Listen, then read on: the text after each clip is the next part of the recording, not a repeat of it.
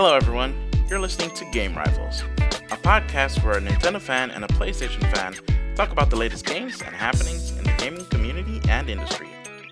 I'm one of your hosts, Maximilian X, and together with Sean Templar, we bring you this bi weekly podcast about video games.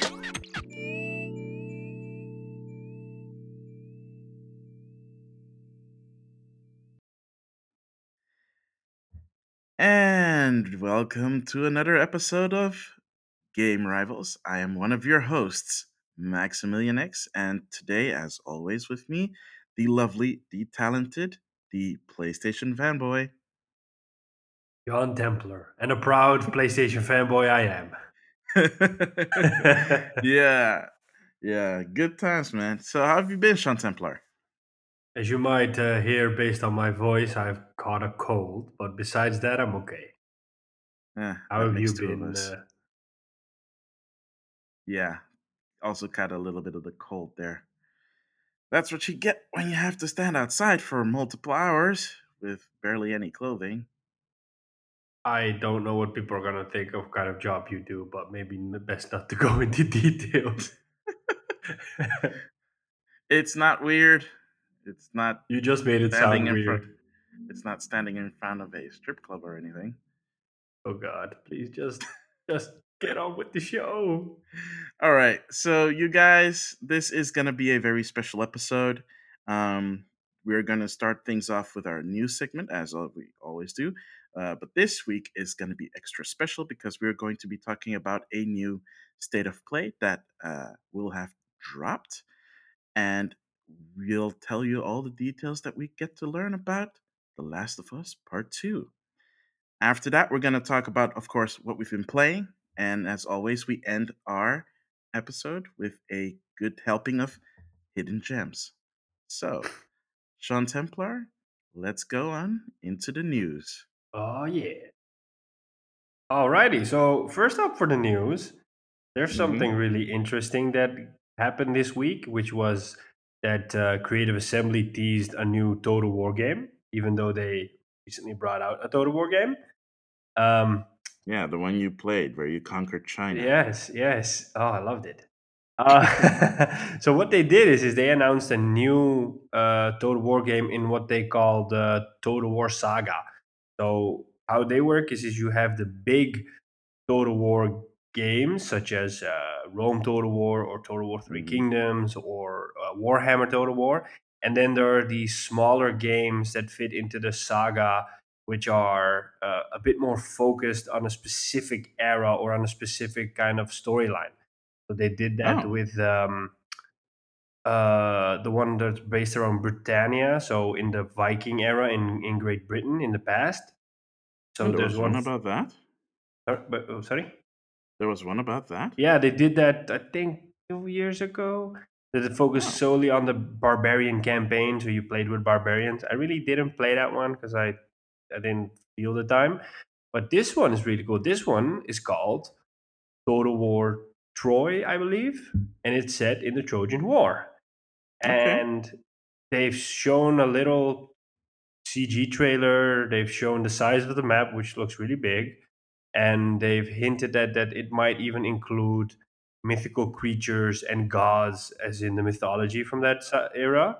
And it's also supposed to be a, or they're hinting at that it might be a what if scenario because uh, heroes are included as well. So you have Achilles, for example, and you have Hector of Troy, and they hinted at that in history, uh, Achilles killed Hector, that Hector might survive, or that Hector might even kill Achilles. Um, okay, yeah. So I'm actually seeing the Steam page here. It says Troy: A Total War Saga. Yeah, to- Troy: a Total War Saga. Yeah, and it's gonna come out next year. Um, they're they're gonna do some things different. The economy system is also going to be based around, for example, a mechanic around bartering, so that you have to trade things with each other instead of um, just killing each killing other. each other. Um, there's not a lot of known about it, but it's cool that it's coming out. I really like the that era, so I'm really looking forward to that. Hmm. Um, uh, besides that, yeah, we just have to wait and see for them to show us more. Okay. Cool. Do you have uh, anything before we move on to uh, a nice surprise that dropped on us this week? Um. Well, there were a bunch of stuff. Um. Oh. Um. We're gonna talk. I'm gonna talk about a little bit about it in uh, what we've been playing, but it's nice to mention it here as well. Um. The Switch Lite dropped this uh, this past week. Yes. Um. The reviews are in, and it's actually pretty positive. Yeah. Yeah, I Yeah. think I think um I, I I think I mentioned this offline. I saw a teardown video around the Joy Cons, and it was the old Joy Con that suffered from drift. Yeah, that is unfortunately Yeah, true. so I kind of wonder what's gonna happen if I get drift. I'm gonna have to ship my whole Switch out to Nintendo, and then they have to replace. That's basically it. Because it's a whole unit now, so Yeah, you can't just ship the Joy Cons. yeah, But you can always connect it with a wireless controller like other Joy Cons or a Pro controller. yeah, Y- yeah. I guess I don't know. I I like the form factor. Um, I I think mean, it, for 200 bucks, you're getting a good value. Yeah, I was about to say, like for it's a great entry price, and it's, it's as you sh- said. I think it's the ultimate Pokemon machine. So I think Oh, they're gonna push a lot of units in uh, in the Christmas uh, and the holiday If, season. like, if, I mean, I don't think they're going to have, like, any kind of specific Black Friday deals for this, hmm but if retailers are worth their salt in any capacity, they will bundle the crap out of the Switch Lite. I think there will be maybe Nintendo will even come out with a Pokemon bundle. You know, a special themed Well, uh, well, they announced a they, they announced a special version, um, a special Pokemon version of the Switch Lite when they announced the Switch Lite. Oh, So we know that that's coming in November, uh, October. Pokemon's coming out in November. Yeah, Pokemon itself is coming out in November. A month earlier, the special edition Switch Lite Sword and Shield is coming out then, but it doesn't include the game, obviously. Do I get a It's just download game or is it just a skin? I think I think it's just the special edition, like no doubt. At least they just announced that it exists and that it's coming. Hmm. I don't think they said any other details except for that. I don't even think that it that it has a release date, unless I'm wrong.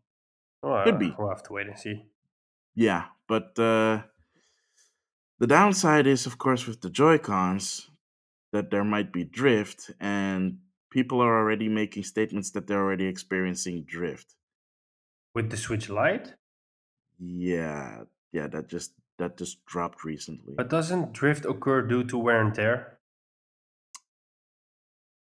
You would think so, yeah. so I'm not sure how it's happening to these people, but um, yeah, there's been multiple uh, people reporting on uh, Reddit stating that they're experiencing posting videos of that they're experiencing it. But to be fair, you could technically fake drifting by connecting it to Joy Cons that have the drift.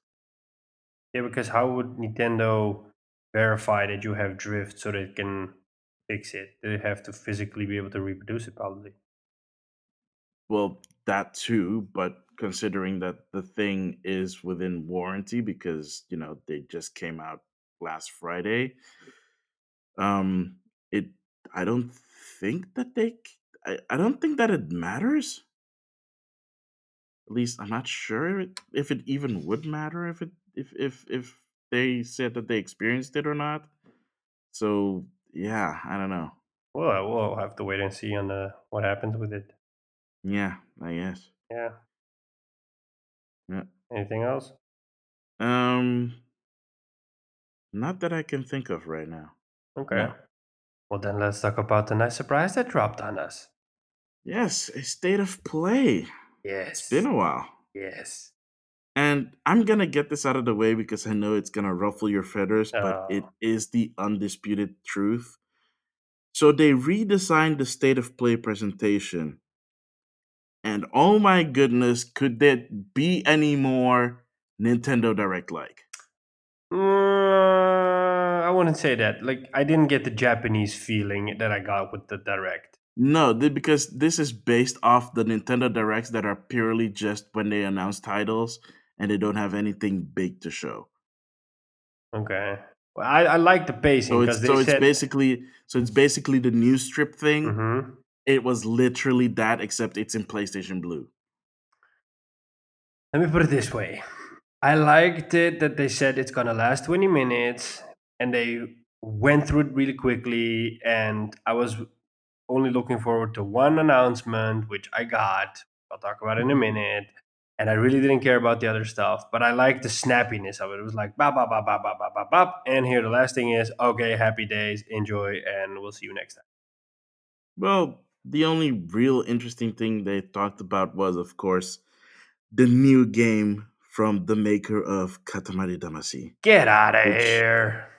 I honestly, I don't like the name is kind of weird, and I kind of don't remember the name real quickly off the top of my head. But uh, yeah, that looked actually kind of like a lot of fun. It had a lot I of like indie focus. stuff. Some v- indie focus, some VR focus.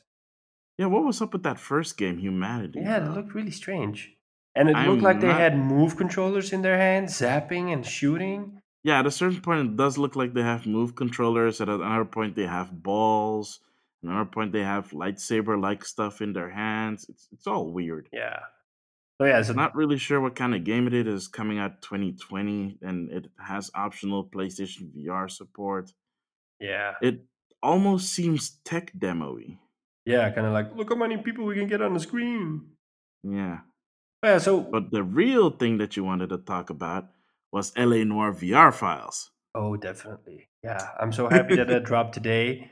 I was I was Yeah, so I just Also, the first up in my case of shadow dropping for state of play. Very nice. Yeah, they also shadow dropped the MediEvil demo. Yeah. Yeah, I mean, I actually want to check that out. I Yeah, hope I have too. enough space on my hard drive. yeah, and um, Civilization Six is coming to PS4 in November. I didn't expect that one. Which is kind of funny considering that it's already out on Switch. The only downside is that the PlayStation 4 version is getting the expansion pack, so I don't know if they announced that for the Switch version as well. Because they did say that they were looking into it, but I don't I haven't seen any reporting on it since they said that. So Hmm. The uh, did you see the really stylish game called Arise? Yeah, I, I like that one. It looked like it was That's something like a Viking or barbarian game in which you get you you're apparently dead and they burn your body and then you're in the afterlife or something. yeah, it looked It The- reminded the me of the Firewatch style. it kind of does look like Firewatch, but it also kind of reminded me of Journey. Yeah, and uh, when they But first started combat. with the music, it reminded me a bit of Horizon Zero Dawn. You know, with the music. Yeah. Okay, this really looks uh, fun, and I don't think it's. They said it's a simple story, but it's an emotional journey or something like that. Mhm. It's uh, right. looking really interesting. Oh right, the um the other game that I was talking about is called Wattam. Oh yeah. Yeah. Yeah. Yeah, I'm interest. that Like fan of uh, Arise actually looked pretty interesting, so that that's good. yeah. And then there And, were from some few uh, what do you call it uh, VR games such as Stardust Odyssey. Oh, I I zoned have- out completely at that. I don't know what that is. It looked like a sh- VR shooter slash space ship game. Um, it's cool to see that Sony's still committed to VR. It's just not my cup of Yeah, neither. Neither is it mine. yeah. But they did show uh, a story trailer for uh, Modern Warfare. That really looked nice. But it was strange that they mixed in some CG cinematics with There was a lot of CG cinematics. yeah, and then I thought, and then also with the gameplay, I'm going, okay, this is strange. Why don't why don't you just do an in-engine trailer? Because that's more believable. But Like they used to do. yeah, Yeah, I don't know why they did it that way, but eh, yeah, and then uh, they probably had a reason for it. yeah, PlayStation Plus games are also really So- nice. So the guy with the weird handlebar mustache, that's Silk McTavish, right? Mm, I think it's Captain Price. Oh. Who the heck was Silk McTavish? You you played as him in the first Modern Warfare. Ah, okay. Yeah, But you're not playing as him in this one. I don't know. Hmm. They said he They was never in this mentioned game. his name, so I was kind of confused. Yeah, they said he is in this game. I just don't know if you play as him or not. Ah. Yeah. Well, that's coming out uh, October 25th. So, I cannot wait. Yeah, I mean, there are a lot of people that are actually excited about it. So, Mhm. and yeah, like we, like, uh, I mean, we get, we'll go into detail in it in the, in the, what we've been playing, but, uh, suffice to say, I was actually surprised. So, Yeah. um, and let's not, uh, keep you in suspense anymore because, of course, the real reason why we wanted to watch this and wait for this is, of course, The Last The of Last Us of Us Part 2! 2. And it got a release date! Yeah, for next year. February 21st. Like I said. yeah, I already said it's gonna come many out next year. I know, I know. and it's coming out in a month. I kind of knew it was gonna happen. February. But this actually puts it in a very interesting position, doesn't it? Because let's say they do announce, they formally announce the new PlayStation. Mm hmm It is going to be after this date then. I think the new PlayStation is gonna be announced. Oh, well, what they maybe what they'll maybe do is announce it. Not to because if you announce the new PlayStation, you're taking away whatever energy you had for The Last of Us Part 2 selling well. I don't know, because I, I think when The Last of Us initially came out for PlayStation, it was after E3 of that year, and then Sony gave it a little bit of extra attention at their E3 press conference with the trailer. So I don't know. Maybe they can do that again. Yeah, no, maybe. Yeah, it really looked nice. It was a story uh, trailer, but also a lot of gameplay mixed in there. We saw Joel Yeah. finally. So I don't know if it's me. Maybe it, maybe it is. Maybe it was just me. But to me, it didn't feel like the footage that they captured came from a PlayStation 4 Pro like they usually do. It looked like it came from a PlayStation 4. I don't know. I just Like like like early parts of the trailer felt, especially the, the there was this part where Ellie is on a horse, and the horse does not look as detailed as say the horses in Red Dead Redemption 2. Hmm, But then later on in the trailer, they look a lot better. I had that with So the trees at the spliced- beginning with the snow on it. It didn't really look like there was snow on the trees. I think they spliced two different footages. Like part like part was captured either early or from a different device, Yeah. and then the later half is captured all from a PlayStation 4 Pro. I think, well, for example, when they showed gameplay footage at E3 last year, that was running off a PlayStation 4 Pro. Yeah. And I, when I first saw it, I kind of didn't believe that was coming off of a PlayStation 4 because, and I, I told you last week, I love the way in Uncharted how in Uncharted 4 how they transitioned from cutscenes to gameplay.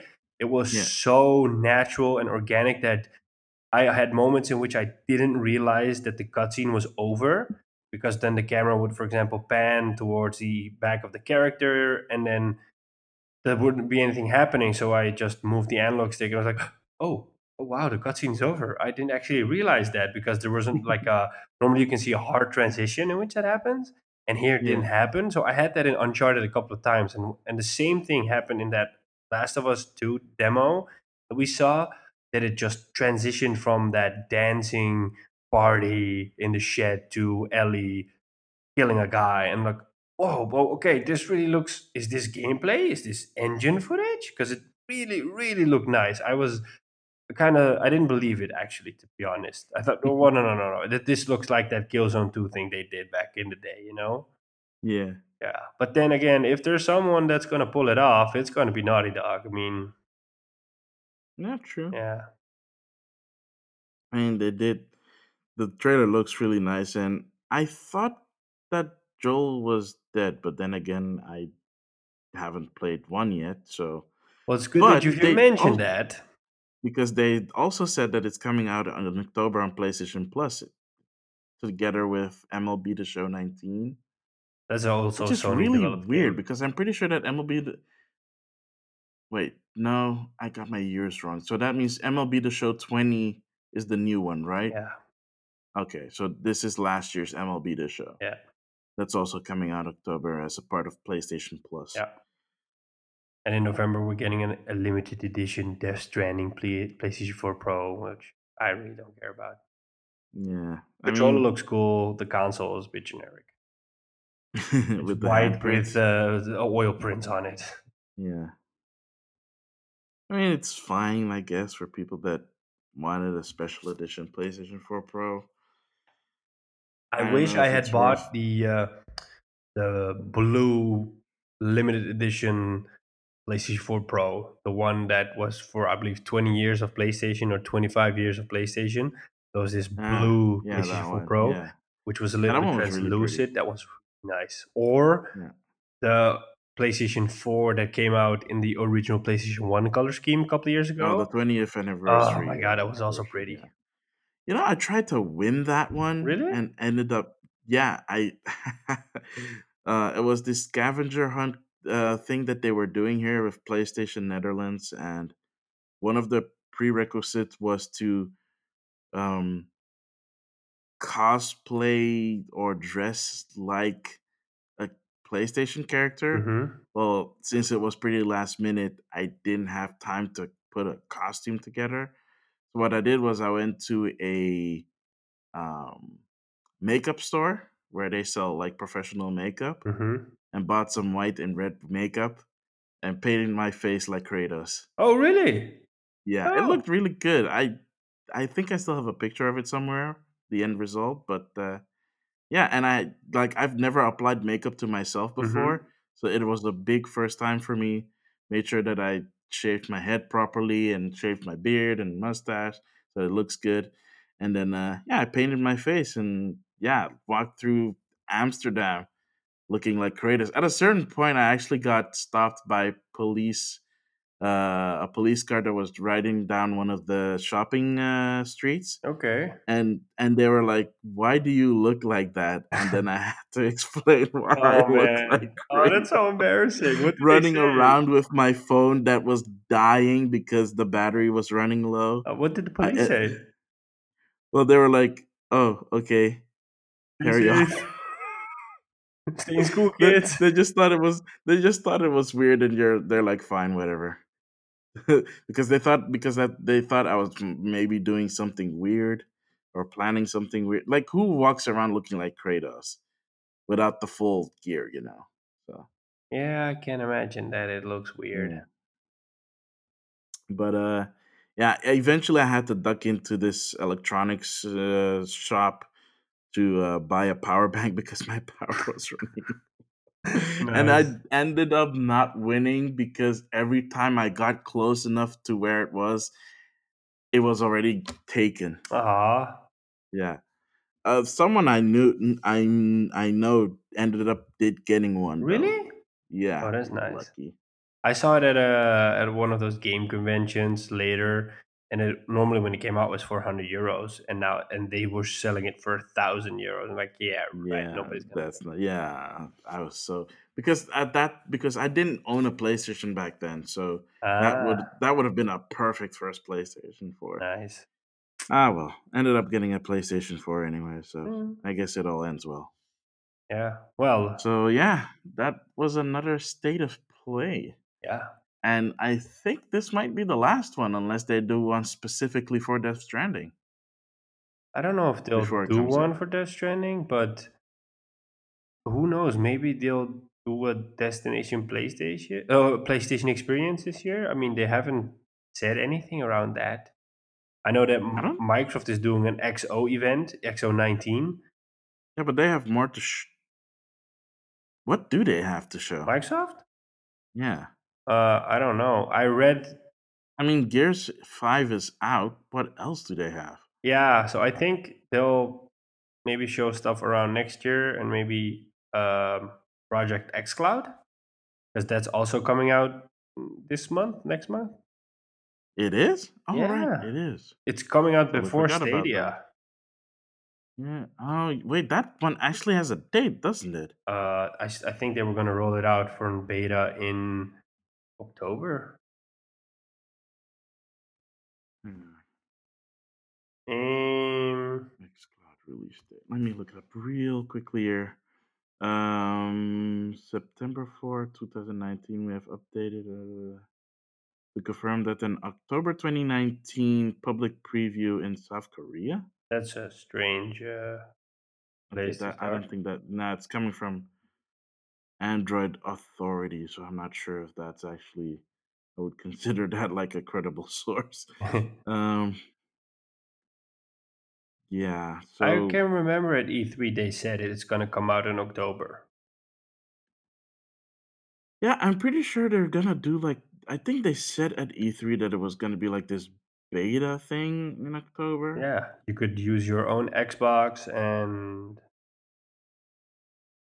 Yeah. something else. I just realized, oh crap, I traded in my Xbox. So Yeah, yeah, yeah. Here it is. try out Xbox. So, um, Microsoft announced at their conference at E3 that it will hold a public beta trials for Project xCloud in October 2019, yeah, but they haven't yet provided any information. So, I guess we'll just have to wait and see.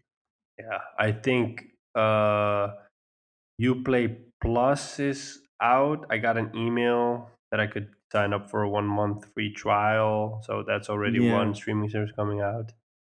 Yeah, I also got that same email. I haven't had the time. I haven't booted up my PC in a while, so I probably should do that when I. I think I'll try it out when Ghost Recon comes off. out, so I can uh, play it for free instead of uh, it. When is that coming out? Next month? No, Ghost Recon's coming out in two weeks, I believe. Next week or in two weeks. Oh, okay. I'll, I guess I'll do it around that time too. Yeah. See if it actually runs on the old thing. I think that's it, right?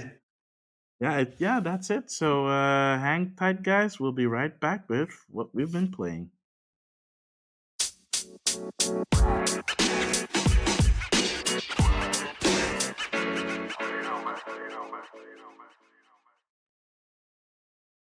Alrighty, welcome back to our second segment. What we have been playing. So, what have you been playing, Maximilian? Well, I think it's something that we both have been playing, Sean, just not against each other or with each other just yet. Um, but I'd still like us to talk about it, which is the Call of Duty beta Oh, Modern it. Warfare. Really? I liked it. Okay, so like little little history here. My history with the Call of Duty franchise has been playing some of Modern Warfare 2's multiplayer back in the day, and that's about it. And That's not a lot. it feel it's not a lot, but I did. I mean, I played maybe for a couple of weeks, so I have some experience with it. Um, I usually played a support class or the support loadout, which I am so bad at. what, what is that with the huge machine gun with an LMG? Um, if that's what it used to be, then yeah, that's what I'm doing now. Wow, Yeah. that's easy. Just shoot a hundred rounds. Uh, keep your finger on the trigger. Says the guy who had problems adjusting to Battlefield 5 on PlayStation again. Well, excuse me, but last time I checked, if you play with a mouse and keyboard, it's far more accurate and far more easier compared to a Well, controller. thank you. Obviously. But I didn't my PC would not be able to handle Call of Duty, so I played on a PlayStation. Which honestly, it yeah, it looks for one to get aesthetics out of the way. It actually looks really unbelievably gorgeous even on my base PlayStation 4. It's amazing. It looks really, really runs good. buttery smooth. Yep. Um, and yeah, it is. It's Call of Duty. The first, literally the first minute I was in, I was wait, where do I go? What do I? And I'm dead. Okay, I remember how this feels like. Yeah. Yeah. I, I think not, they really um, did a good job on it because um, I played the first, I played the alpha, which was the 2v2 gunfight. Those matches last two minutes. I played the last beta last week on the PlayStation. And this Mhm. week it's also crossplay. So it's on PC, Xbox, and on PlayStation. The only thing I'm not sure because on my PlayStation I only got matched to PlayStation players, and I read an article online that you have to create a Call of Duty account, then turn something on, and then you can get matched make into crossplay with other people. But on the PC, for example, I just use it runs through Battle.net, and then I just on a PC I got matched make with PC, Xbox, and PlayStation players, and they all had mouse and keyboard. You can also see if they're using a controller or a mouse and keyboard. And it mean, also I- works on PlayStation and Xbox. So yeah, if you're playing on the on the same platform. But what I do know is that at least for Xbox players, depending if the game supports it or not, you can use a mouse and keyboard on Xbox. So I'm kind of curious if there are people out there that actually try to use mouse and keyboard during this beta. I saw a But- enough people playing with it. Wait, on Xbox on like or just PC? Uh, on P- on PC consoles. Really? Yeah. Even PlayStation players? Yes. I had it Mouse and yesterday. keyboard. Yes. Did you try it yourself? No. Oh, gee, that's a lot. Yeah, I thought, Well, what's the difference between playing it on my PlayStation with a mouse and keyboard or playing it on my PC with a mouse and keyboard? I mean, the Well, honestly, thing, I just I just wanted to know how it worked. If it was easy to set up, basically. from what I've seen online, it, it is a lot easier. They even put in a fix that you can't switch input device mid match because some people would apparently switch from a controller to a mouse and keyboard or the other way around. So they Mhm. dropped a small fix that you can change that while you're playing the game. That's really Oh, cool. that's handy. Yeah. Oh, that's nice. yeah. And to be honest, I've I honestly wouldn't know why you would do that, but sure. yeah, yeah, same here. Yeah, but we've had this crossplay debate for some episodes now, and maybe I th- I think I had the first moment yesterday where I actually thought, okay, this crossplay stuff can be interesting because, um, say for example, I don't have enough money to buy a super amped up PC, and I like playing with keyboard and mouse, but I have a PlayStation. Uh, and I kind of want to use that, but I also want to play with my friends who are on PC. Then this is kind of the perfect solution. I can hook up a computer, a keyboard, and a mouse to my PlayStation and play with my PC friends, or the other way around. And it keeps the entry level for, for example, Call of Duty really low because I just need a PlayStation instead of of two or three thousand euro PC. So it was the first moment where I actually thought, okay, this crossplay stuff can be interesting or it can be fun as long as as it's not used as a marketing tool or a or a gambling chip saying, oh, look at us, we we embrace crossplay. But actually, experiencing crossplay, really though. it changed my perspective. Well, good because it should because we should be working towards a gaming utopia, at least when it comes to online play. Yeah, I I I, I never I never thought I would change my my opinion around it, but I was surprised in a good way. But the thing is, though, what you have to realize is that not all of the crossplays have this level of support that Call of Duty is giving. It, Yeah. of course, because you can play with mouse and keyboard even on your console. Yeah, You don't have that option, for example, if you're playing Rocket League. I, does Fortnite support it? I don't think so, right? I don't think so either. I mean, I haven't checked it out. I haven't tried it yet on my PlayStation. Um, honestly, mostly because I didn't know that PlayStation supported mouse and keyboard. Yeah, they that's s- me. do, started doing that on the PS3, uh, but it's up to the developers to Ah. implement uh, it in their game. There you go. Because I remember Unreal Tournament 3 was the first game on PlayStation 3 that had mod support and keyboard mouse. support. Ah, okay. All right. Okay, fair, fair. So then it's just I mean, I I guess it's just a matter of developers embracing that part of it, Yeah, embracing that part of cross play to make it work. I mean, all the consoles have multiple USB ports, so I don't see why it would not be possible to do that and to support it. I mean, we're moving more in a we're moving towards a more connected world, so I don't see why that wouldn't be an option, you know? yeah. I think that with Call of Duty, it's kind of the big f- first big game besides Fortnite, but that's a free to play game. I think it's the first paid game that's supporting crossplay day one, and it's a huge ass uh, franchise such as Call of Duty that can kind of make this mainstream and make sure that other developers or other games embrace it. When they announced it, and I saw, hey, it supports crossplay day one, I was like, oh, okay, that's pretty big actually. And I wouldn't be surprised if, for example, Destiny 2 gets this in the future, maybe Battlefield gets this, or at least the next installments in those franchises. Because just like Battle Royale became a must for every game, if Activision pulled this, pulls this off right, crossplay is going to become a must-have for a new game. Mm, definitely, which is something that I'm honestly looking forward to. I like seeing more of this happening throughout the times, but it all depends on the developers. Um, and Yeah. it's probably also going to depend on what next gen is going to be like um, in terms of you know development costs and whatnot. And considering that those also tend to go up, it would be nice to have the crossplay to offset that kind of balance because then it doesn't matter on which console they sell the most as long as they sell. Yeah. And I think it makes it interesting for developers as well because they're not focused on making money desperately and they're more like, oh, you know what? Money comes in from all places because everybody just buys their preferred uh, platform instead of saying, well, okay, the install base for PlayStation is the biggest. So we need to put all our attention on make sure that that version is the best. So we hopefully can get the most money out of PlayStation. Whereas now it's just we have to make the best version of this game so it sells well on all platforms.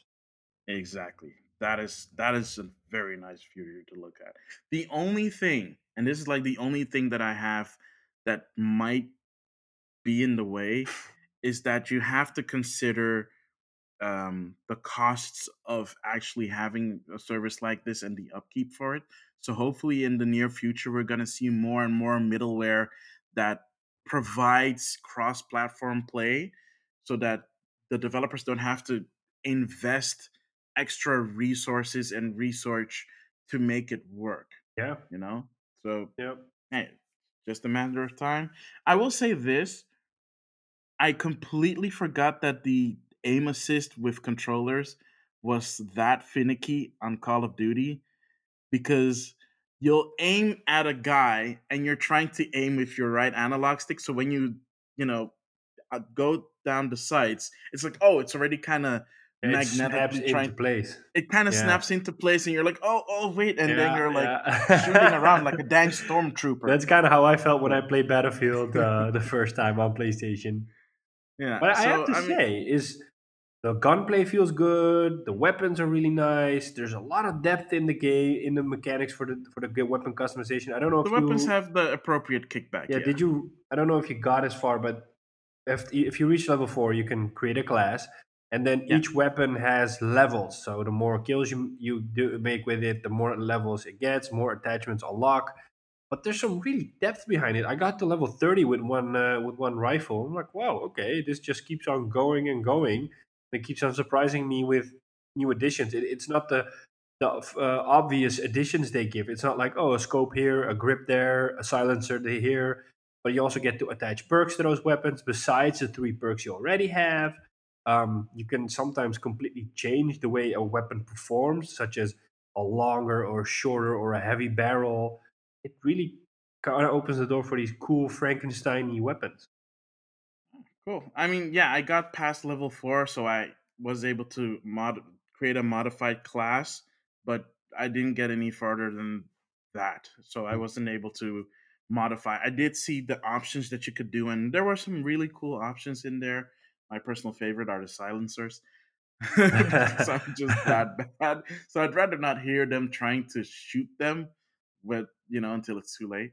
But um yeah, it's it's it's really it's really cool. I I'm gonna play some more later and uh, get hopefully a bit farther in and get some more levels on the, on some guns.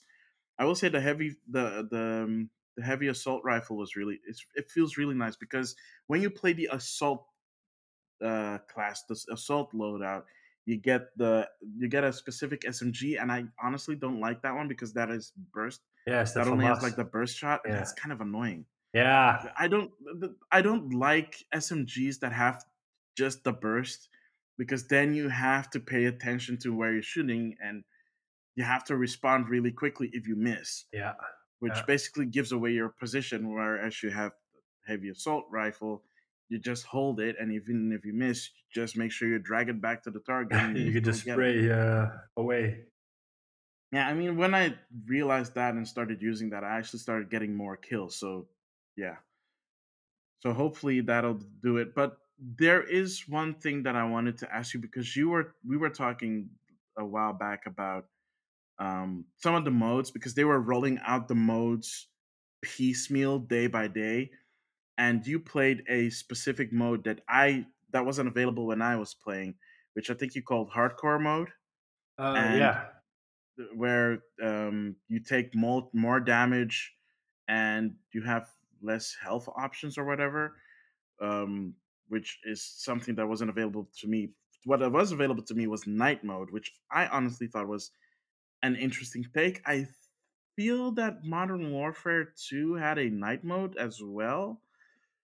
Um, for those that don't know, the night mode literally is you playing with night gear goggles on, and it's nighttime, so you can see the enemies and see your surroundings. You can take the goggles off, but then everything is pretty much in the dark, and you can only see stuff when you're out in an outside environment.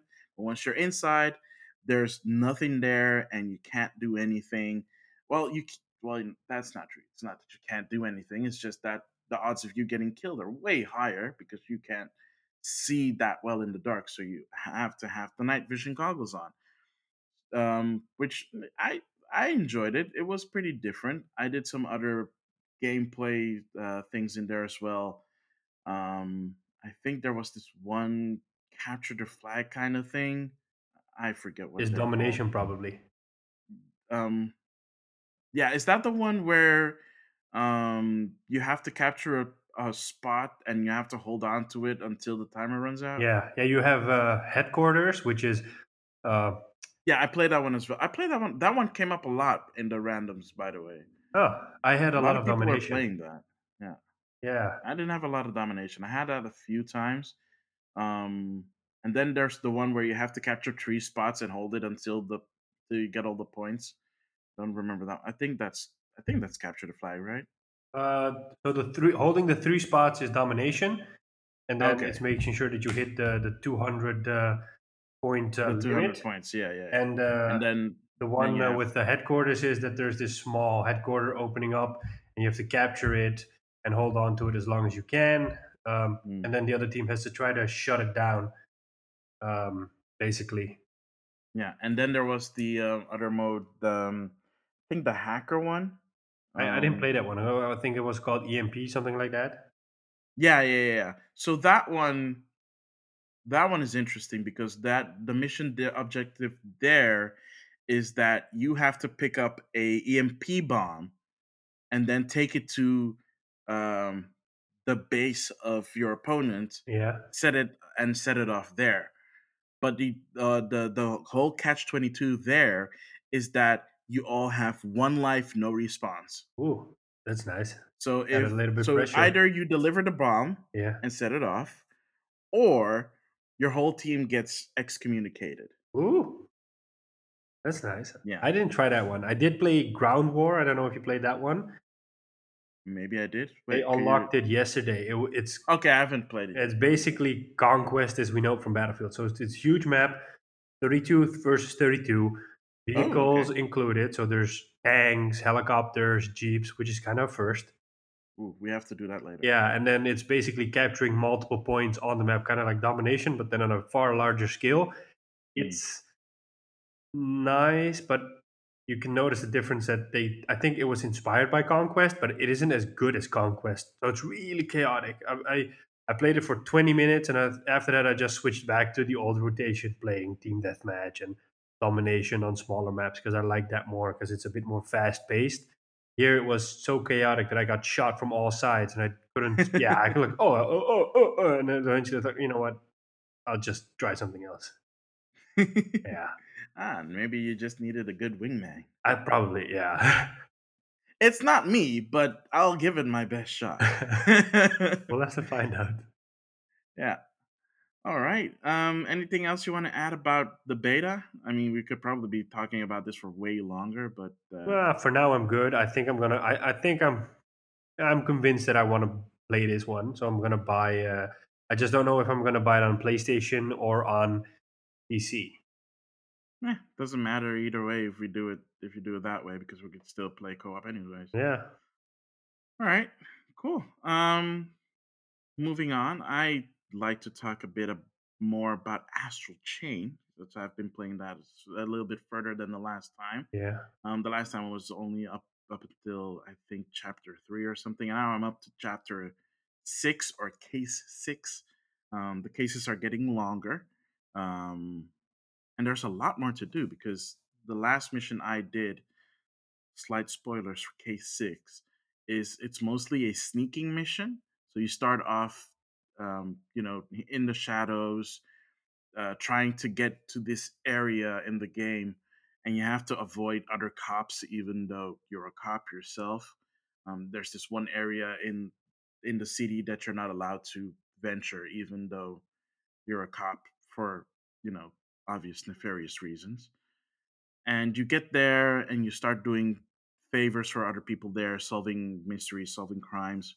Then you uh, get into the actual nitty gritty of it, the action segment, which is really cool because now I have three legions. So you start off with the Sword Legion, which is a melee, up and close and personal legion that that you know gets close to the enemies and attacks.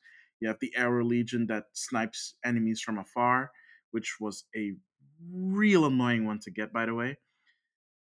Um, and then the last one that How I do you just get these legions? Is it like a boss fight and it unlocks or yeah, something? it's or- yeah, it's a boss fight. So these are boss fights in basically every uh, in every case you have one, except for the first two. In the first two ch- chapters, you didn't get. So from case three onwards, you start getting the legions, and now I have the Arm Legion, which is like this big hulking thing that looks like a gorilla, which is awesome because she can go inside and float around and punch stuff real big and move stuff that are huge. And now I also have the Beast Legion, was probably the handiest one of all because it is capable of finding people. It's literally a dog, so all you have to do is present it with a smell, and it'll find it for you. And it can dig around for stuff, so it's kind of adorable. Um, so yeah, the chapter I've been right now, there's some really big story revelations that I'm not going to go into because I don't want to spoil it for people that have yet to play it. But suffice to say, the gameplay mechanic has gotten so much more interesting by chapter six that you want to experiment with playing with the different legions and figuring out different combos. The combo system is, by the way, really fun, even though it's very simple because you only have one attack button um, and the legions attack automatically. You can time your attacks until you reach a certain point where your gun or your weapon blinks, and that's when you unleash your legion, and then you do a combo together, and you start a combo chain, and you can like chain these combos together, and so satisfying to do. That's probably why they got the name Astral Chain from, or at least the chain part. Well, part of it, yeah. Part of it is also because the legions are tied to you with a literal astral chain. So, yeah. Oh, and you do use that in battle because you can use it to ensnare the enemies, or if they charge towards you, you can pull it tight and then fling them back like you're some kind of wrestler in a wrestling ring Nice. which is really which is really cool and really satisfying to do because they run up until the chain and then you fling them back in their day so you can just wail on them nonstop for well nonstop for a, a while. And yeah it's just been really fun to play. I, the i do like the fact that they break up the action sequences with all these other stuff with the, the with the detective work. Um the sneaking wasn't not that fun though because the engine is kind of not really built for it Hmm. I mean, there's a way around it, of course. I mean, the game is built around having these things, but I don't think it was fleshed out enough for sneaking missions. Um, so hopefully, there's not a lot of them. This is the first time they've done it. Hopefully, I don't have to do it again because if I have to do it again, I'm gonna be very upset. Um, uh, no, because I'd rather do the detective work because it's way more interesting, and you have to interview people and do other side quests besides it.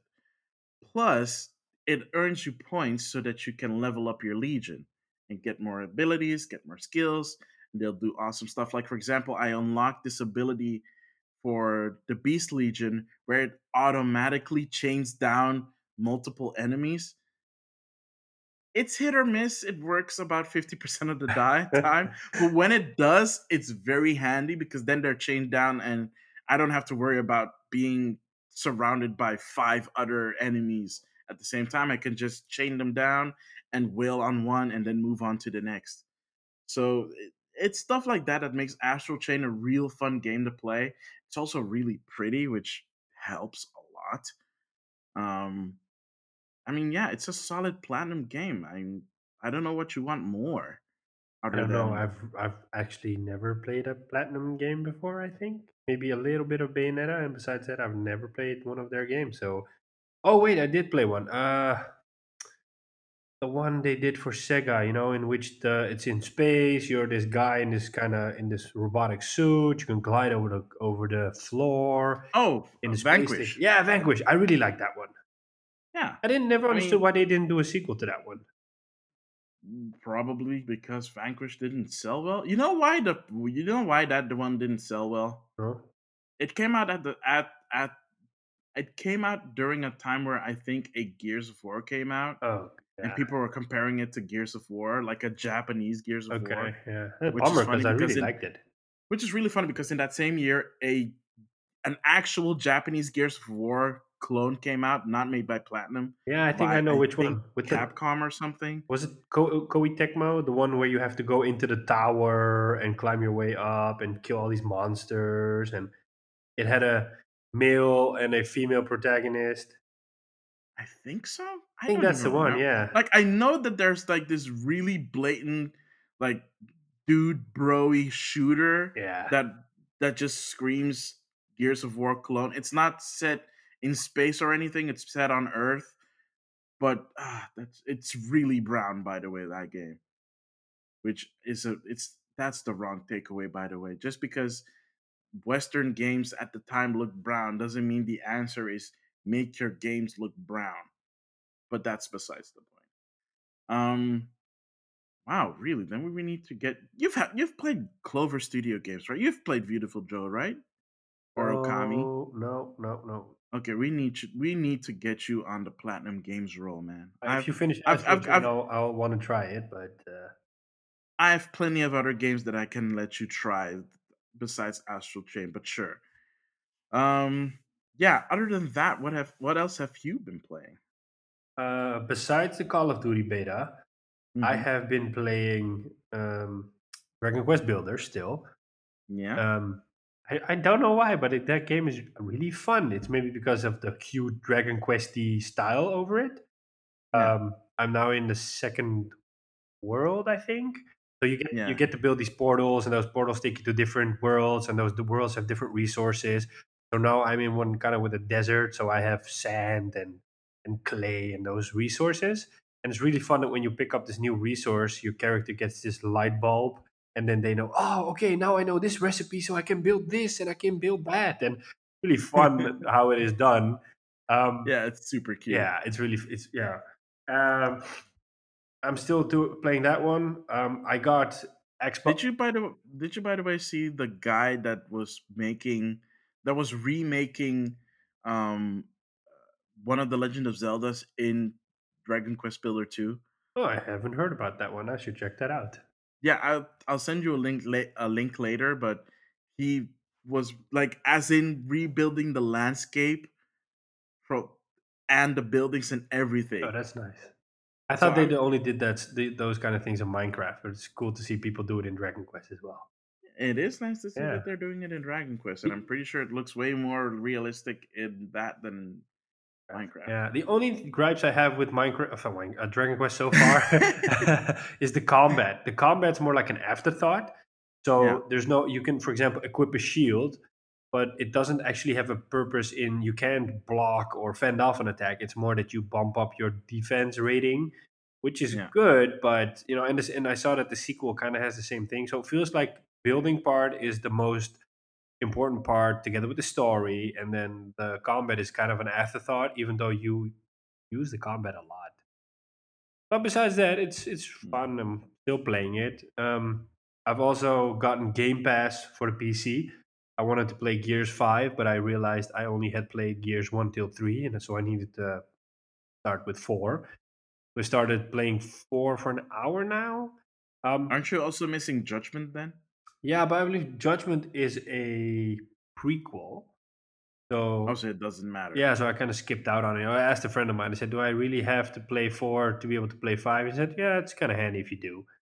So we're we're, we're going to play that co-op later today. I think I s- made a small start. Um, really looks beautiful in 4K on my PC. I was kind of amazed by that. Uh, Oh, your PC's alive again. yeah, yeah, yeah. I got uh, I fixed it. I got a new uh, water cooler and a, a new graphics card, and now she's alive and kicking again. Took them long enough. Yeah, sh- don't let's not talk about it. I'm happy with the All right. solution. Anyways, um, so Gears Four, and mm-hmm. yeah, you're not gonna like this one, but I played the Daemon X Machina demo for ten minutes, Mm-hmm. and then I quit because I just it's not my kind of game. And um, Really? yeah, I don't know. It just feels too. Like You when I play, literally only did the tutorial then. yeah, but like I wasn't. So when I play a game, it needs to Mm. wow me, and it's okay if it has to build up to it. But I, it didn't feel like, wow, I want to explore more. I want to try more. And so Really? yeah, and and I glided around a bit. I destroyed some enemies, and you know, it's just it felt so dull. And the funny thing is, I was listening to a different podcast two days ago, and they had written a review around Daemon X Machina, and they kind of bashed the game into the ground. A lot of f bombs and and this game is really bad and all those things. And people were comparing Whoa. to Astral Chain. They said, why is a game like Astral Chain really good? And is Nintendo publishing this game? I think Nintendo's publishing Astral uh, uh, Daemon X Machina. I'm Uh, not I sure. think it's Marvelous that's publishing this game. At least they said like, why does Nintendo have a game like this on their platform? Because it's really bad. And like, okay, maybe this is confirmation bias in a way that like I'm hoping to get what I want to hear, but um, Mm, yeah, I wasn't really wowed by it. I'm sorry. you don't have to apologize to me. Yeah, Uh, like I said, I was. Well, here's the thing. I played the I played the beta, and the fi- and then the final release is actually a lot better compared to what it was. So, yeah, I mean, there you know, no skin off my back if if you don't if you don't like it, you like what you like and you like what you don't like. You know, I'm gonna, not gonna force you. I'm just gonna say, you know, try it out for a bit longer, and if you still feel the same way, then you know, that then that's it for that. yeah, But um, I do feel like ten minutes is a bit short because you've literally just played the tutorial part, and yeah, the tutorial part does drag. I will admit to that, um, mostly because you the tutorial was a lot shorter in the beta, but again, it's a beta and they were still finalizing stuff in there, so I get why that one was a bit quicker. But um, it does have multiplayer in the in in the in the demos. If you feel like hooking up and at least trying some of the multiplayer uh, levels, we could do that sometime. yeah. We can try. Maybe I can Yeah. uh, get a different perspective on the game. Yeah, sure. I mean, you know, anything before you say, "Oh, it's uh, oh, I'm just gonna not say no to this," you know, after Yeah. ten minutes. Um, But that's basically it. Okay. I know that you've been uh, dying to play a little game called Legend of Zelda: Link's Awakening. So maybe not keep us in suspense and tell us how Don't amazing don't, that don't, game don't is. you don't you mean the Legend of Zelda? Long, Link's Awakening. I'm sorry. I just shared this ridiculous image with Sean Templar, and it's just stupid fun. Uh, no, but yeah, I um, there is something little special for you guys. Uh, hopefully, waiting for you by the time this episode goes up. Um, which is a unboxing video because I was lucky enough to be able to pick up the limited edition here in Europe. Um, so uh, hopefully by the time that you're listening to this, the unboxing video will be live on our YouTube channel. So you can look forward to that and listen to uh, my voice and seeing the coolness that comes with the limited edition. But other than that, I've finally actually gotten to play it, and it is so gosh darn charming. Looks I, I really mean, I've played the game. Here's the thing: I've played the game before. I've never finished it. I will admit, it's one of those Legend of Zelda games uh, that I haven't finished. I mean, I've finished other ones. I finished the Oracles of Ages and Seasons games, the Minish Cap, Breath of the Wild, Twilight Princess, um, Wind Waker, like the more recent stuff. But the old stuff I haven't finished. I've played them, uh, and with this, it is my intention, of course, to finally beat Link's Awakening for the first time, and it is just so gosh darn charming. The character models are so cute, and it just looks like all these. It looks like a freaking diorama. I mean, if you've seen a diorama, like a really good diorama, by the way, not not the crappy stuff that you made when you were a kid, you know, with cardboard. No, this looks like someone took expert figurines and then put them in this cute little box and made it look all cute and oh, cuddly man. and and it plays relatively well. Um Did you, by the way, get the amiibo? Because I heard this is a really cute amiibo. Oh the amiibo is so cute, but no. Are you gonna No, get it? Maybe um if they don't run out. But Do um yeah, get I've a seen limited run, or do they just keep on making them? uh there's a certain run to them. Okay. So yeah. Eh. Um but yeah, it it's it's very adorable. I've seen some unboxing videos of that, and hopefully I get to pick it up sometime soon.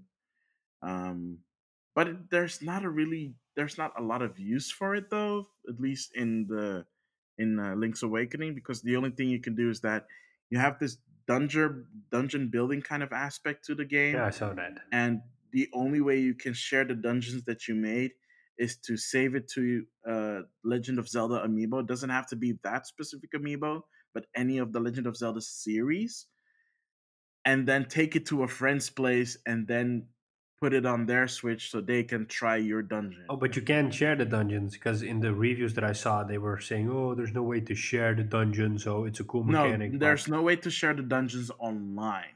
Okay, that's a kind of a strange one, seeing as with Mario and Super Mario Maker, they were really promoting that sharing aspect. Well, with Super Mario Maker, of course, that that is already built into the framework because the previous one did it online as well. Oh, okay. But for whatever reason, they decided to do this with. Yeah, I don't know why. It's really strange. I, so really I wouldn't expect it. Yeah. It uh it kind of blows chunks that they did it that way. But ah well, you get a cute little amiibo for it. Um the gameplay is largely the same except that they actually made some sweet sweet um quality of life changes. Wow, I almost forgot the word. quality of life changes to it where um in the original game you were bound by the two buttons that you had on the Game Boy. So in order to accommodate using multiple items, you can actually change out which items that you were holding in either button. So for example, you don't have to hold the sword if you don't need the sword. You can switch it out for the power bracelet so that you can lift stuff and the shield in the other hand or the Roc's feather so that you can jump. But now, sword and shield have their own dedicated buttons. So that means you have two extra buttons that you can interchange items from.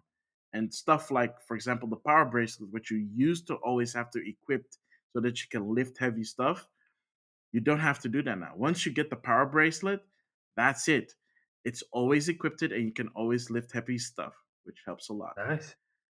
Um, the only thing, and I'm pretty sure that most people have already heard it online if they've seen uh, even one review, is that there are some places in the game where the frame rate kind of chugs for some whatever reason, which, if you look at the visuals, it kind of doesn't make sense. But it does happen. It happens in specific places. And it can be kind of jarring when you experience it the first time, but it doesn't last that long. So, you know, you'll get you'll have the initial dip and it'll just go back to what it used to be and just keep going at that pace. Um, which I think it's it's just it's not a locked 60 frames per second, but it is 60 frames. That's nice. Yeah. Is So it plays. uh, uh, Breath of the Wild is that thirty or sixty? That's thirty. Okay. Well, it has to be thirty because the world's huge. Okay, nice. So yeah. So um, I just started, so I'm not.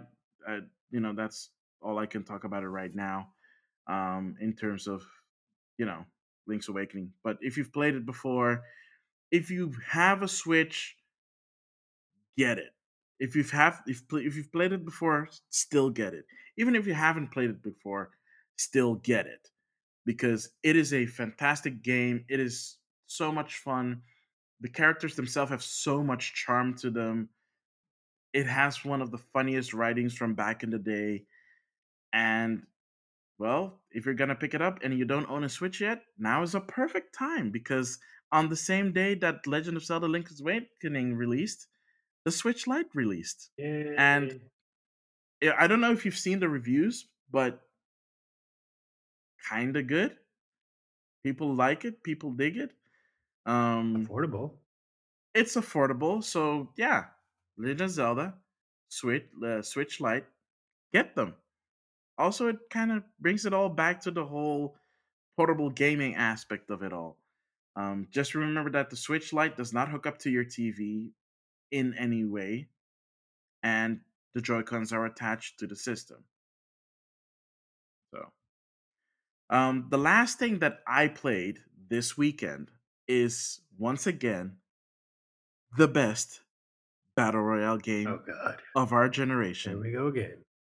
Tetris 99. But again, the only reason I played it, which seems to be a pattern here, is that the only time that I really get into it is when they either introduce new stuff to the game or there's a new theme, which in this case is Kirby. Um, so uh, talked about it in the previous episode that the new there was a new Kirby game out called uh, Super Kirby. Uh, was it called? Super Kirby Battle. Yeah, Super Kirby Battle, something other than that. So that's the theme that you can win this time around. So I played a couple of matches um, throughout the weekend and finally got the theme. So I'm happy. I'm satisfied again. Got a new theme to add to my collection. And this one is not something that you can buy later on in the store that they introduced recently to uh, Tetris 99, which you can buy new themes and new icons by winning vouchers in the game by doing daily quests.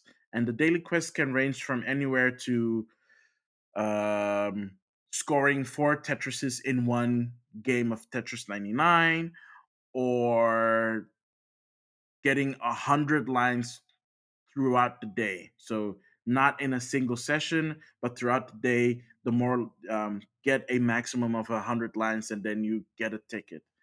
And if you have the offline content, it adds an additional two daily missions, so you can get a maximum of four tickets each day. So that's actually pretty cool. Um, it adds a lot of replayability to Tetris uh, 99 if if you've been waiting on it and you've been wanting more variety and actual reasons to play daily. These new additions actually do add up to more replayability for Tetris 99. So yeah, hopefully uh, people uh, will get to it. We'll uh, get to play some Tetris 99, especially since the Nintendo Online uh, subscription is only 20 bucks a year. So yeah.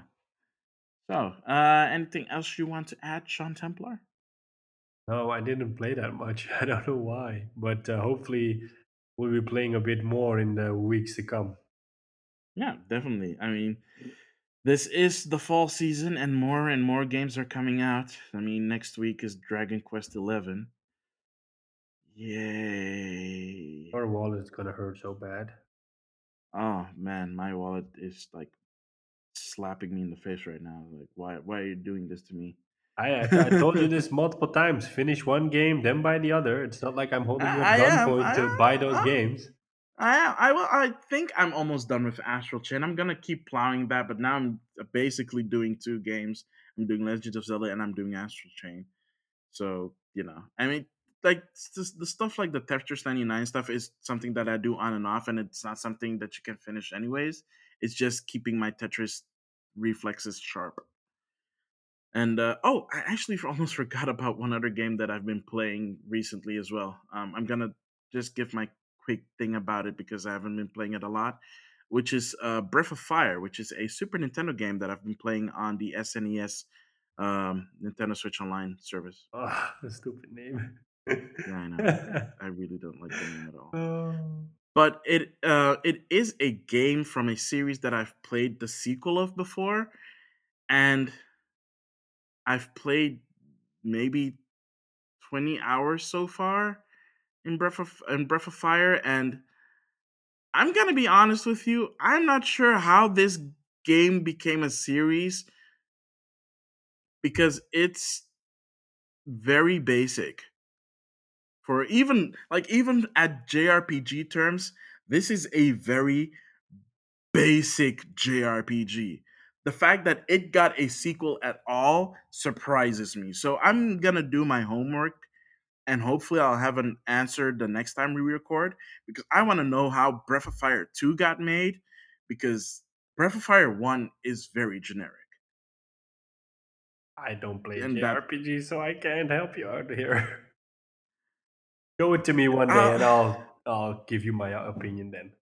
I'll show it to you one day, and you'll see. Like, oh my goodness, you're actually right. I mean, at least now the main character finally turns into a dragon. That's but cool. it's not as yeah, but it's not as cool as you would hope that it would be. It's way cooler in Breath of Fire 3, and it's also it also holds way more significance when you do it in Breath of Fire 3. But in Breath of Fire 1, it's just like, oh, you beat this challenge, now you can turn into three dra- three kinds of dragons. That sounds pretty generic. Ooh. See what I mean? Yeah, okay. I was thinking something more along the lines of Game of Thrones, you know, but that's yeah, I mean, hopefully it gets better. I, I don't, I don't know. Like Breath of Fire Three is actually a good game, so uh, I don't know. Maybe I was feeling nostalgic for that and was trying to supplant it on Breath of Fire One. Uh, anyway, so uh, that's it for what we've been playing. Stick around, and we'll be right back with our hidden gems.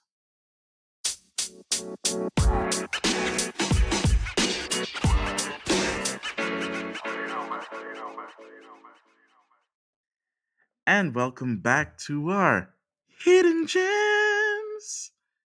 And Sean Templar actually has a really cool hidden gem that he kind of teased me with earlier, and I want to hear more about it. So take it away, Sean. Alrighty. So my hidden gem is a game called Freedom Fighters.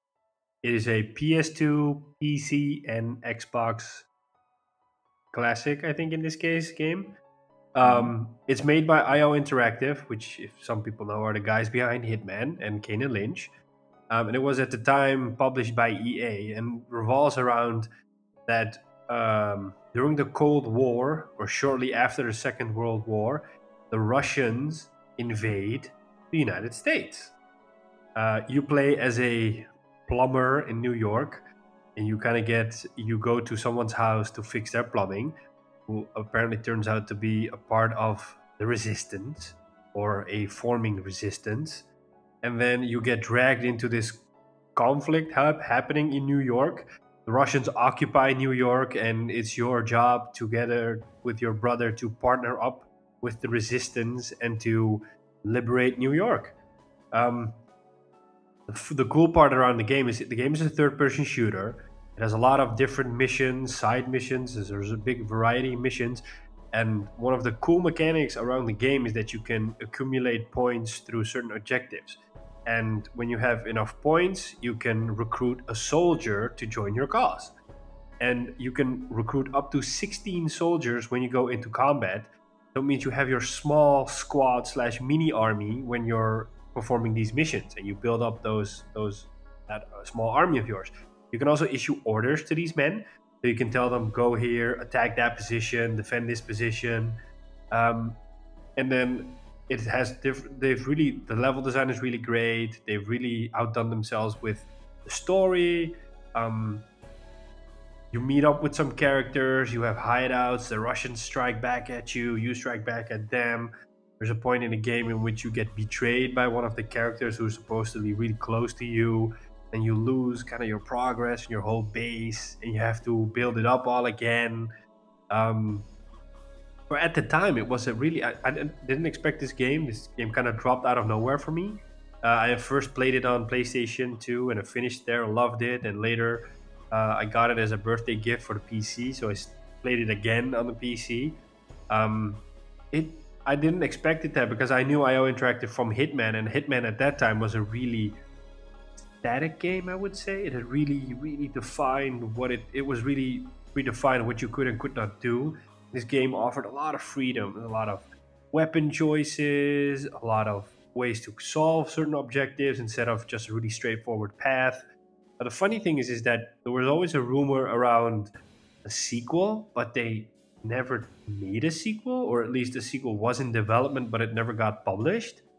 And um, I think And Lynch kind of became a, a spiritual successor to that because it kind of incorporated uh, similar mechanics such as uh, two characters fighting it out and cover system. I think IO Interactive kind of managed it in that way and I was looking at a documentary a while back, and they said that when they played off from Square Enix, they were able to acquire the rights for both Hitman and Freedom Fighters. So the fact that they said that they got the Freedom Fighters uh, rights kind of gave me hope for a potential sequel one day. Um, you could also funny thing is, is I didn't it didn't really acquire it, but the game also had multiplayer on the PlayStation 2. Oh. That was really strange. I didn't expect it. On the PC, it didn't have, but on the PlayStation and on the Xbox, it had multiplayer. I never really put my time into it because it was offline multiplayer, but you could face off against someone else with a mini squad. Was really unique. Huh. Weird. Yeah. Yeah, you're right. PC version does not support multiple. Oh, that's a weird thing. Yeah. Um, and about that sequel, yeah, it looks like in 2004 they announced plans for a sequel, and then uh, yeah, that fell through for some reason. That they started working on Kane and Lynch instead, which turned out to be a really bad game, unfortunately. I remember the whole uh, debacle GameSpot had with Jeff Gerstmann, in which uh, the I don't did Square publish uh, Kane and Lynch uh, well, or Eidos? 2000 no, this was IDOS. Eidos, well, was yeah. back in 2005. Yeah, they were sponsoring GameSpot. I remember at the time you had these huge banners. The whole site was filled with Kane and Lynch yeah, advertising, and then Jeff Gerstmann reviewed the game. He completely destroyed the game in his review, and then Eidos called them out on it and said, "Hey, but we're sponsoring you, and now you kind of trashed our game." And eventually, GameSpot kicked Jeff Gerstmann out, and he created Giant Bomb that way. It was really a strange event at that time. Uh, one might say strange events. Some one might say this was destiny. Oh God. I mean, come on. I mean, Giant Bomb still exists, and who honestly still cares about Games Radar?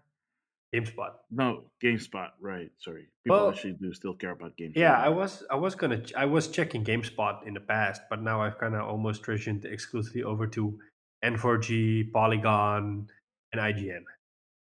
Yeah. I know you're and, a fan of Kotaku, but I can't stand the layout. No, I mean I'm not a fan of Kotaku, but I do like the the the Kotaku East reporting, so mostly the Japanese related stuff, um, and also the stuff that um, uh, what is it called again? Man, I'm so bad with names. Um, the one that did the expose on Riot and Jason. on, on uh, Jason, right? That dude, yeah. Um, he's on a yeah. break right now because he's writing us another book or a sequel on Blood, Sweat, and Pixels. Exactly. Yeah. Yeah. Uh, his writing, yes, like hundred percent. They have someone awesome in that.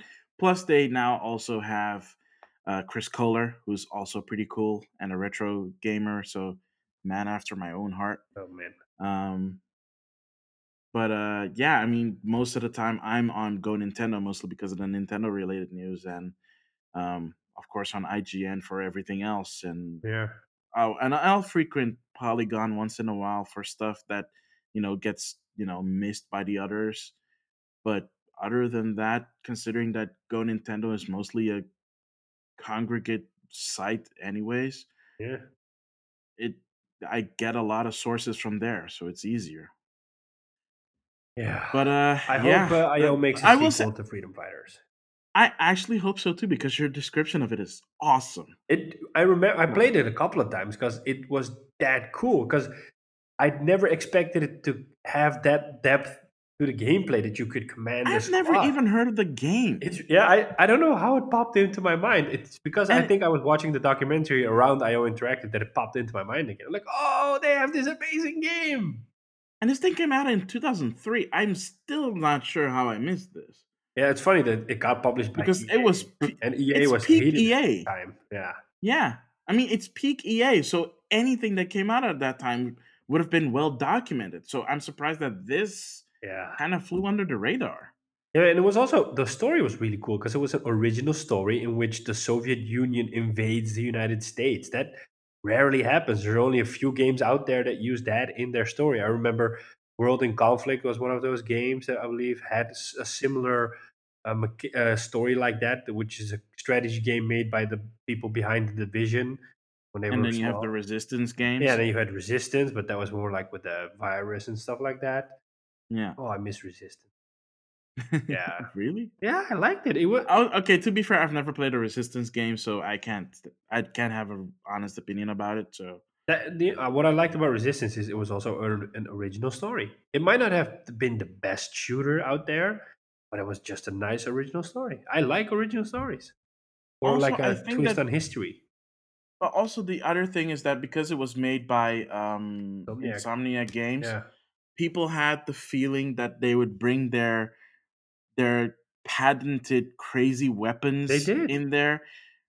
But I don't think it was the kind of weapons that people were expecting. yeah. It's not like a disco weapon like in Ratchet and Clank that all the enemies are dancing or something like that. Although, although to be fair, that would be pretty boss if they that would did. be awesome. That would definitely be awesome. yeah, yeah. But anyways, Freedom Fighters. If you're looking for a really cool game, try it out. Mm. It's probably a few bucks.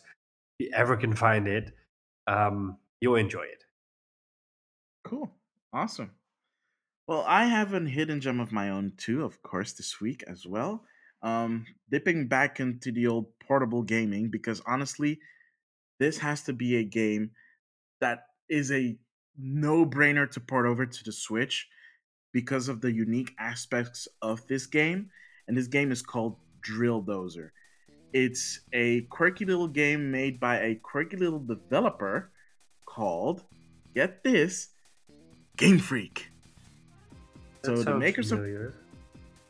yes, because it's the the developers that mostly work on Pokemon. This is one of their Oh. offshoot games. Is this a Game Boy Advance game? Yeah, it's a Game Boy Advance game. Looks pretty neat, right? Uh, let me just look at the video about it. So, Drill Dozer is about this small thief group that consists of a old man, his granddaughter, and their mechanic. And they have this neat little tank called a drill dozer because, as the name kind of suggests, it has a drill on it. And it's pretty badass because it can drill up to three speeds and it can burrow through almost anything. Of course, there are some limitations, but you know, that's gameplay for you. But it is really fun. It has that game freak charm to it. So the music, the sounds, the look, it feels and plays like a game freak game. And the whole thing is that you're a group of thieves out to steal treasure, but there's this other thief group that tries to get to the treasures before you do and take it for themselves for world domination, of course. Of course. So you go after them and you try to stop them from stealing the treasures that you're trying to steal. And the the really cool thing about this Game Boy Advance game is that it's one of the few Game Boy Advance games that had a rumble pack built into the cartridge. Oh. So when you're using the- Not a lot of games did it, and only Nintendo did these things. Oh. One of the oth- one of the only other games that I remember that did something similar to that was WarioWare Twisted for the Game Boy Advance, which was one of the last games that came out on the Game Boy Advance around the time the DS came out. Okay. But um, yeah, this was also a late, uh, a late Game Boy Advance game. I think it came out in 2004, and the the quirk here is that the drill has three levels of speed. You always start the level off with speed level one, and then throughout the level you gain another gear, and the gear gives you another speed. So you can get a max of two gears and max of three levels of speed, which is part of the whole puzzle mechanic. Um, so it's a puzzle platforming game. You can jump, but your whole thing is to solve puzzles with your drill dozer. Yeah, I saw that you could shift up the speed of your drill in the video. Exactly. Yeah. So you it's like a manual shift. So you hold the drill. Level one is a short burst. Level two is a longer burst, and level three you can hold indefinitely until you stop. And with every shift up, you actually feel the rumble shifting up and getting more intense. That's cool. Which would work really perfectly with the HD rumble because it's that specific. You can actually have, for example, the HD rumble um, shake on the right, right side or the left side, and the pulse is getting more thicker. Or when you try to drill something that is solid and you can't drill towards it actually you feel the rebound on that. What? or if you're drilling into jelly that you'd actually feel like you're drilling into something that is liquid but also solid at the same time. Honestly it writes itself for a switch port it's a no-brainer. And it's it's a no-brainer and the game is just really fun. It has amazing music in it which hopefully when you're listening to this episode you'll be hearing the music from Drill Dozer as well as Freedom Fighters. And the aesthetics is fun. It is very challenging. So if you're the kind of if you're the kind of guy that likes a challenging puzzle platformer, you honestly can't go wrong with Drill Dozer. It's also very bite-sized in the levels. They don't take up too much time to actually beat. The boss battles can be a little bit challenging because the boss battles are a puzzle in and of themselves. You have to solve the puzzle before you can actually deal damage. For example, there's um, this is a very early boss. I think it's the first boss, um, where it has a screw on its back. It'll attack you, and you won't be able to attack it. It's invulnerable, but then it needs to cool down, and it reveals this giant. Um, what did I say? Screw they like that? Yeah. It reveals a giant screw on its back, and then you have to use the drill dozer and switch it, gear it up to level three so that you can speed up the process. And only when you've removed the the bolt from the back is when you can actually damage it and kick the boss's butt.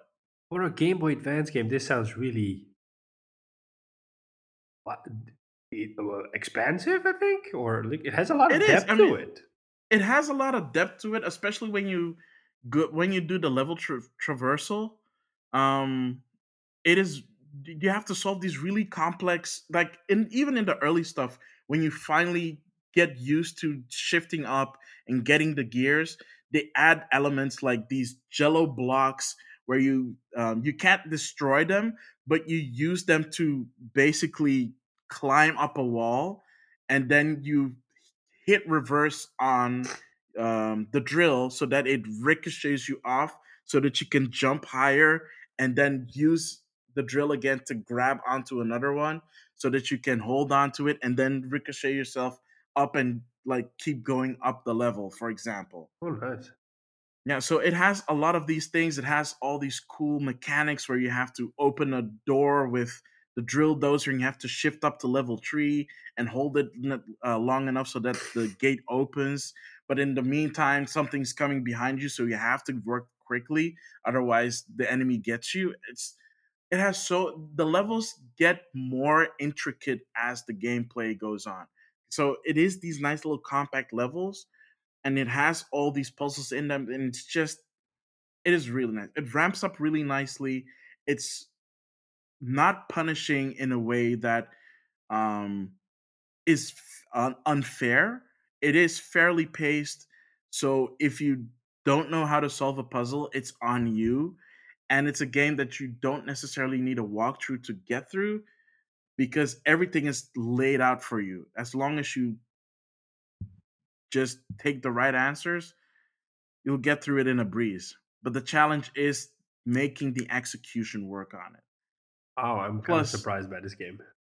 Yeah, it was really fun. I played the Japanese version initially, which honestly, if you can, I would recommend getting that one. Only for this little thing, and it's not even like it's not game breaking or anything, but when you get the gears in the Japanese version, uh, the main character actually says the number two and the number three, which I felt was missing from the the Western version because it doesn't have that. So you it doesn't have that extra little feeling of yes, now I have the second gear. Yes, now I have the third gear. Now I can do all these puzzles and get to the next level. It doesn't have that same punch, but the music still has that kick. So yeah, that's just a gripe and a little pet peeve of mine, at least in terms of that. But nice, yeah. If you can get it on Game Boy Advance, get it. It is Game Boy Player compatible. So if you don't want to play it on a Game Boy Advance, you can hook it up to your GameCube and play it there. The controls map over to the Game Boy or to the GameCube controller, and the vibrations translate over. Wow, which is really cool. Um, and honestly, I hope more people get to play it so that we can make a loud enough noise for that, so that Game Freak can make a either a sequel or a port of the game, because it deserves, at the very least, a port, let alone a sequel. Here's hoping they do. Yep, here's hoping they do. So that brings us to the end of another Game Rivals. Uh, thank you guys so much for listening. As always, we appreciate that you're listening to us. Again, don't forget to share this podcast with other people um, that might enjoy this podcast. Uh, as always, you can find us on any podcasting service. You can find us on Apple Podcast. You can find us on Google Play. You can find us on Anchor, our home and, and ho- our home and place. You can find us on Spotify, on Stitcher, Overcast, or wherever you subscribe to podcasts. You can always send us feedback through our usual email, which is gamerivalsfeedback at gmail.com. You can always send us feedback also through our Twitch, uh, Twitch, sorry, Twitter channel, which uh, our Twitter feed, which is named Game underscore Rivals. Underscore. I also have my underscore. That's right. Sorry. Otherwise, we don't get it. Otherwise, you don't get it. Um, you can also message me personally. I'm at Maximilian. Um, if you want to at Sean Templar, that's not possible. So just do that through at game rivals, a uh, game underscore rivals underscore.